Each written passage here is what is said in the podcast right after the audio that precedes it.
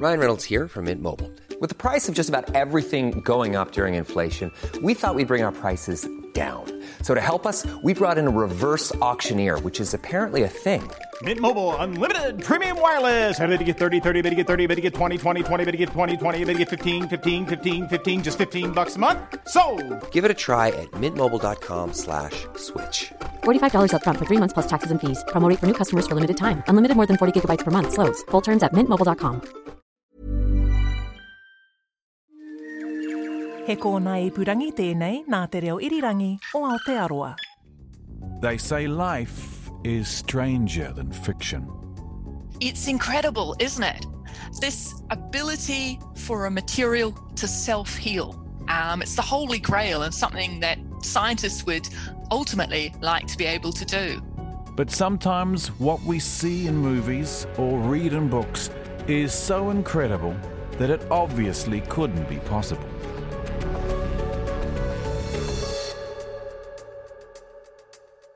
Could it? But they're making them on the nanoscale. So they're making tiny particles, which they layer on top of each other, that become incredibly strong. Welcome to Sci Fi Sci Fact with me, Bryan Crump. Every week, a scientist from New Zealand's MacDiarmid Institute explains the facts behind the fiction. In this episode, we uh, suit up with Dr. Catherine Whitby, Senior Lecturer in Chemistry at Massey University and MacDiarmid Institute Associate Investigator, and find out how realistic Iron Man's suit, the titular character's futuristic exoskeleton, really is.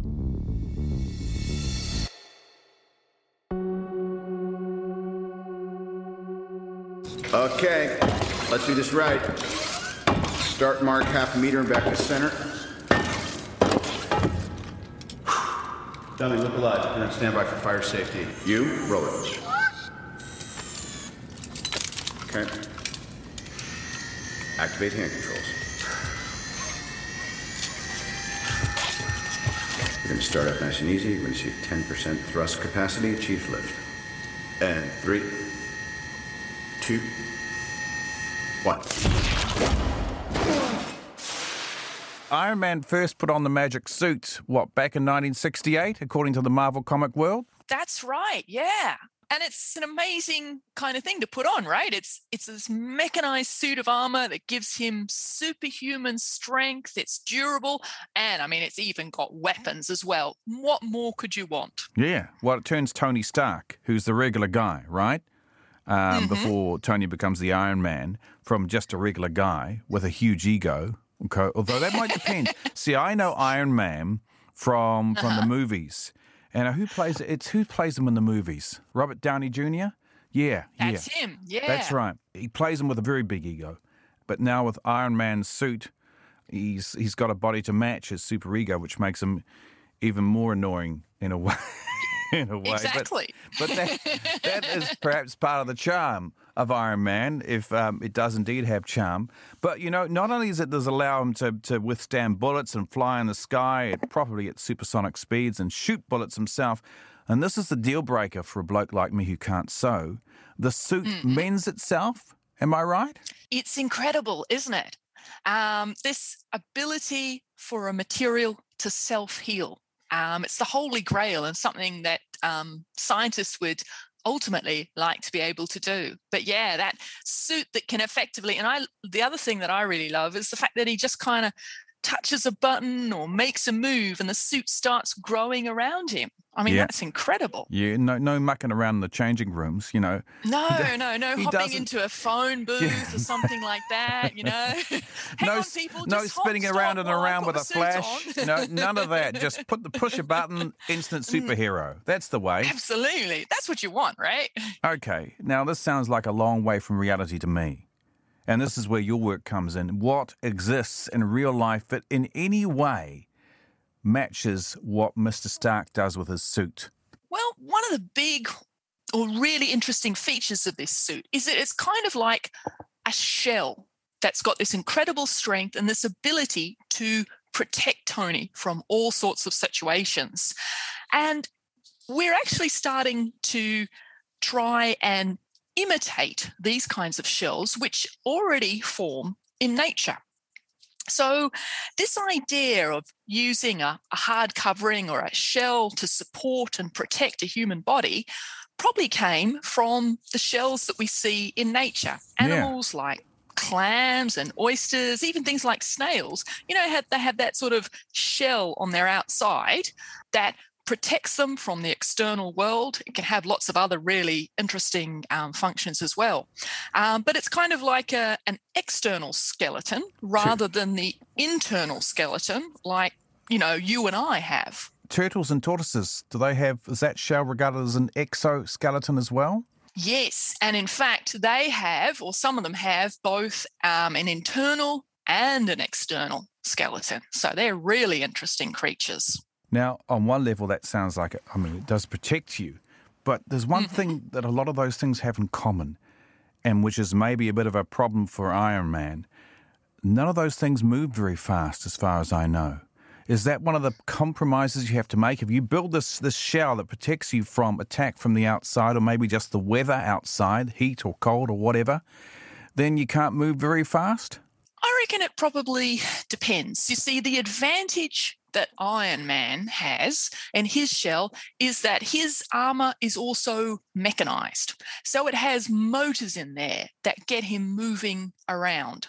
Whereas for the animals, they're big, I guess their big focus was is on making this covering that protects them. And they don't have little motors to put in them to, to move them around. They haven't needed to do that. But it is ultimately a feature that you can imagine human beings would want to do. Um, you know, there are movies, we see futuristic movies where p- people put on a suit and then they're able to lift huge weights and things like that. So ultimately, that's what you'd want to be able to do. Okay, I might come back to that later on. But mm-hmm. just moving on to another thing the Iron Man suit does, mending mm-hmm. itself. Mm-hmm. Now, this, mm-hmm. this could be something which nature does because, uh, I mean, basically all those living creatures have to make the shell themselves, don't they? Nobody else makes, apart from a hermit crab, of course. I mean, these creatures, you know, something like a sea snail, for example, um, builds its own shell from scratch. And this is one of the creatures that keeps growing and getting bigger um, and it has to keep kind of extending and expanding its shell so it can fit inside it. So that self healing capability is a really interesting feature and function of this kind of material. Getting back to moving around at speed however don't some mm-hmm. insects have an exoskeleton as well? And they You're maybe right. in terms of, of relative to their size do move quite quickly. Can you think of some examples uh, let's see, what about things like um, grasshoppers and the like? Yeah, I mean, they can move. I mean, exactly. Yeah, they got real springs and, in their feet, haven't and, they? And, and, don't don't fleas have an exoskeleton? Uh, I'm not sure, fleas? but I, I, do know it's a pretty hard to crush a flea, and I'm guessing that's because they've got a hard shell on the outside. And, and and you know, a flea relative to its size can also move a hell of a lot. You try catching one of those fleas. That's right. Yeah. No, look, you're right. They um, they do have very strong exoskeletons that make them very hard to crush, and they're also able to to leap out of danger really quickly. So when those fleas jump off your cat, and uh, you're trying to chase them around, that's how they get away from them fast. Once they're living, can they actually repair mm-hmm. those shells? Yes, in some cases, some animals can repair their shells. Um, in other cases, what happens um, is an animal might have to possibly shed its shell and then try and grow a fresh one. Um, and other animals, once the shell is really badly damaged, I think unfortunately that's it. This is another problem here. See, mm. the name Iron Man suggests that there's a fair amount of um, of steel or iron in in the suit. But mm-hmm. shells are made of calcium carbonate, aren't they, on the whole? That you're right. They're mainly calcium carbonate. And it's really weird when you think about it because calcium carbonate is chalk, isn't it? Um, and that we're quite familiar with is quite a, you know, a soft material. Um, you can write on it with chalkboards and the like. And yet somehow these animals have transformed a material that appears to us to be very soft and malleable into a material that's very hard and durable. What's the difference in the recipe? the difference is in how these animals precipitate or form the particles of calcium carbonate and how they kind of layer them together. So, you know how in a brick wall, it's made of lots of bricks that are piled or organized into these layers on top of each other and packed together in a really clever pattern to make walls nice and sturdy. And they have in between those bricks um, a kind of a, a, cement that holds the bricks together and adds extra strength to that um, structure. Well, a lot of these animals are kind of making brick walls, but they're making them on the nanoscale. So they're making tiny particles of calcium carbonate, tiny flat particles, which they layer on top of each other into these layered structures that are become incredibly strong. And what are they sticking the particles of cal- or the molecules of calcium carbonate together with? Ah, is there any other you, any other molecule that gets involved? You're right, there is. So these shells are really interesting. They're not just pure calcium carbonate. They're made maybe 95 to 99% calcium carbonate, but there's a tiny percent of proteins and carbohydrates, um, things called chitin. And these are sticky molecules that form like the glue in between those flat plates of calcium carbonate and hold them together nice and tight to form that tightly packed layer. Has anyone tried to mimic this in a lab? And because what I'm getting at here is that that suit mm-hmm. can mend itself. And in order to mend itself in a, in a useful time frame, it's going to have to do it pretty quickly. Otherwise, you know, too bad for Iron Man. The bad guys arrived, and Iron Man was uh, was undressed, so to speak. Exactly. Had his pants down, mean... had his suit around his ankles, and that's no good. So what? Well, what is there anything that can make this speed this process of making the shell up? People have been looking actually uh, for several years now. Scientists have been trying to mimic this process of biomineralization, this shell making process in the lab. And it about a few years ago now, there was a professor at um, the MacDiarmid Institute in Wellington. Her name's Kate McGrath. And she actually um, developed a process that's kind of mimics the natural process used by animals like sea snails to make their shells. And the beauty of this process is that it's very flexible and versatile. And since then, people have gone on, they've done extra things to this process, and actually, they're now getting towards being able to make materials that might start to approach becoming self repairing.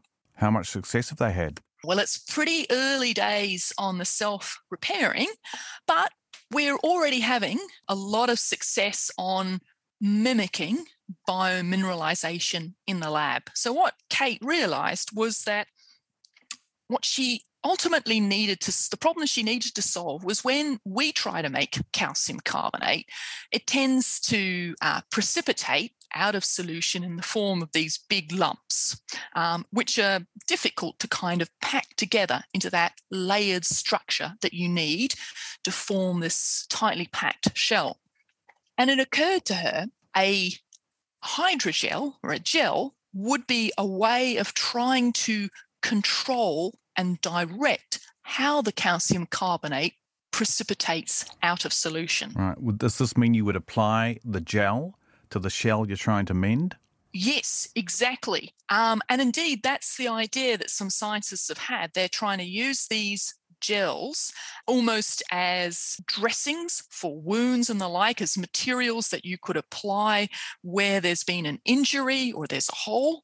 And if within them they can then direct the growth of those calcium carbonate uh, crystals into a structure that kind of fills that hole um, and binds that up, then that indeed could be a one way of repairing damage. Right. So a couple of things come to mind here. One is that hmm. could you use this technique to mend broken bones? Actually, you could. So people have taken variations of it and are looking um, into things like tissue regeneration or, or growing bones and the like, definitely. getting back to the Iron Man suit. Mm-hmm. So, say the Iron Man takes a bit of a, a blow and the suit's got a crack, and the next blow will blow it apart. So, he's got to get it, it's mm-hmm. got to be, you've got to mend it. It's got to mend itself. So, say he mm-hmm. did put a gel on, will the gel be able to reorganize the molecules of chitin? Is it chitin or chitin? Chitin. Chitin. Chitin, neither. Chitin, right? Not. I like that Freudian slip there. Um, the chitin and the calcium carbonate. Will it just reorganize those molecules to form a strong bond again? It can do, depending on the types of proteins that you've got in there. You can, uh, what one of the things that Kate um, discovered and other people have found as well, that the choice of protein can direct the structure and shape of the calcium carbonate crystals that form. And similar applications, um, or there is similar approaches can be used in methods that biomineralize or form other kinds of materials in similar kinds of gels. The reason I ask this is say, Hmm. and this is a different problem. Say Iron Man has a hole in Mm-hmm. in his suit. Now, now there's actually some calcium carbonate and, and chitin that's disappeared. Surely at that point you've got to get some more raw material. Nothing comes from nothing, right? You're right. I mean, animals like sea snails that are making their shells, they suck up the calcium and the carbonate that they need from their local environment. So there's calcium ions, there's carbonate ions, there's lots of ions in the water that they can actually, uh, the sea snail sort of sucks in or sucks in and then recycles to form and uses to make its shell. So that is a little bit of a, a weakness of the idea that we've come is. up with. I mean, if you could absorb what you needed from the atmosphere, from the air, Hmm. you can probably get your carbon uh, that Mm-hmm. you might need from the air. But I don't know about the calcium. And what's chitin made of? It carbohydrates. So again, you might be That's right. struggling to get Ah. carbohydrates from the air as well. Yes. Not some I of the mean, ingredients for carbohydrates, but not all of them. That's right. And the sea snails generally, uh, these animals generally provide the proteins and the carbohydrates, but it's it's the ingredients for the the mineral that's part of this biomineral that they um, take from their environment. But you know there, there are probably opportunities. So, for example, snails on land, will they pick up ions like carbonate from the soil? So we might have to think about where uh, where we could source these raw materials from. But this biomineralization process, compared to some of the other routes that we use to make these materials, is actually it's got lots of advantages. So often, if we in the real world want to make some of these minerals, we have to make these materials using high pressures and temperatures, um, really aggressive sorts of conditions.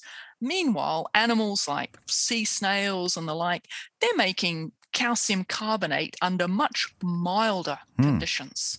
So we've still got work to do to figure out how to make materials much more sustainably. Um, and that's really a, a function of how, or that's one of the big goals of the MacDiarmid Institute, is to find ways of making materials in, in a fashion that's almost circular. So we use materials that are already made or have already been produced and we recycle and reuse them, kind of like a circular economy.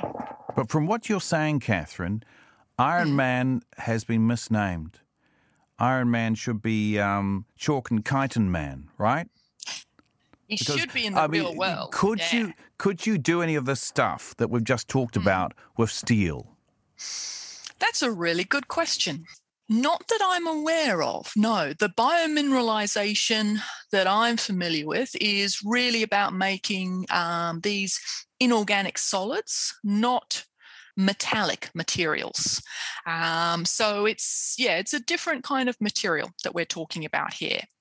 So if we accept then that Iron Man is probably off beam, but Mm-hmm. Chalk and Chitin Man could be something that could happen in real life, or woman for that matter. The, one of the issues with shells is that they can get brittle and also that weight thing. So, do you think you could create a suit that then is able to, you know, have also give you flexibility when you're you're flying around there and in, in the in space or wherever you might be, just flying around, I guess, generally because he doesn't have a oxygen tank on his back, as far as I know. He's just got a fuel tank to blast him around. Could you do that with something made of a shell that's made of chitin and calcium carbonate?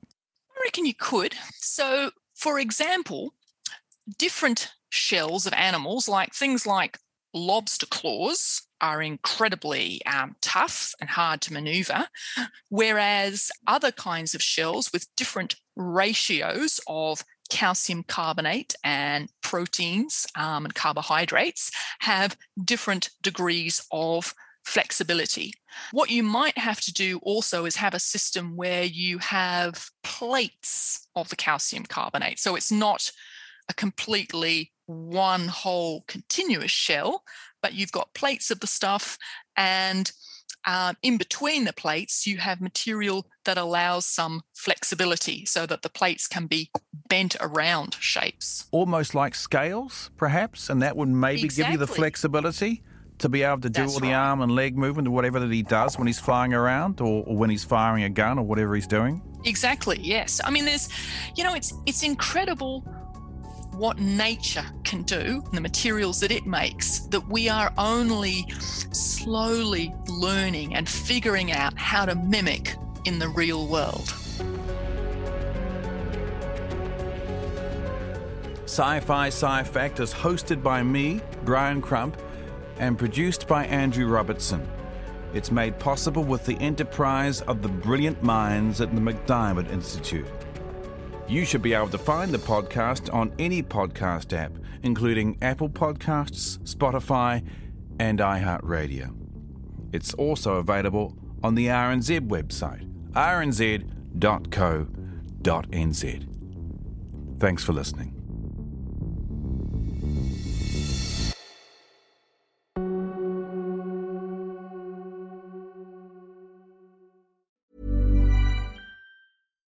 Botox Cosmetic, out of botulinum toxin A, FDA approved for over 20 years. So, talk to your specialist to see if Botox Cosmetic is right for you. For full prescribing information, including boxed warning, visit BotoxCosmetic.com or call 877-351-0300. Remember to ask for Botox Cosmetic by name. To see for yourself and learn more, visit BotoxCosmetic.com. That's BotoxCosmetic.com.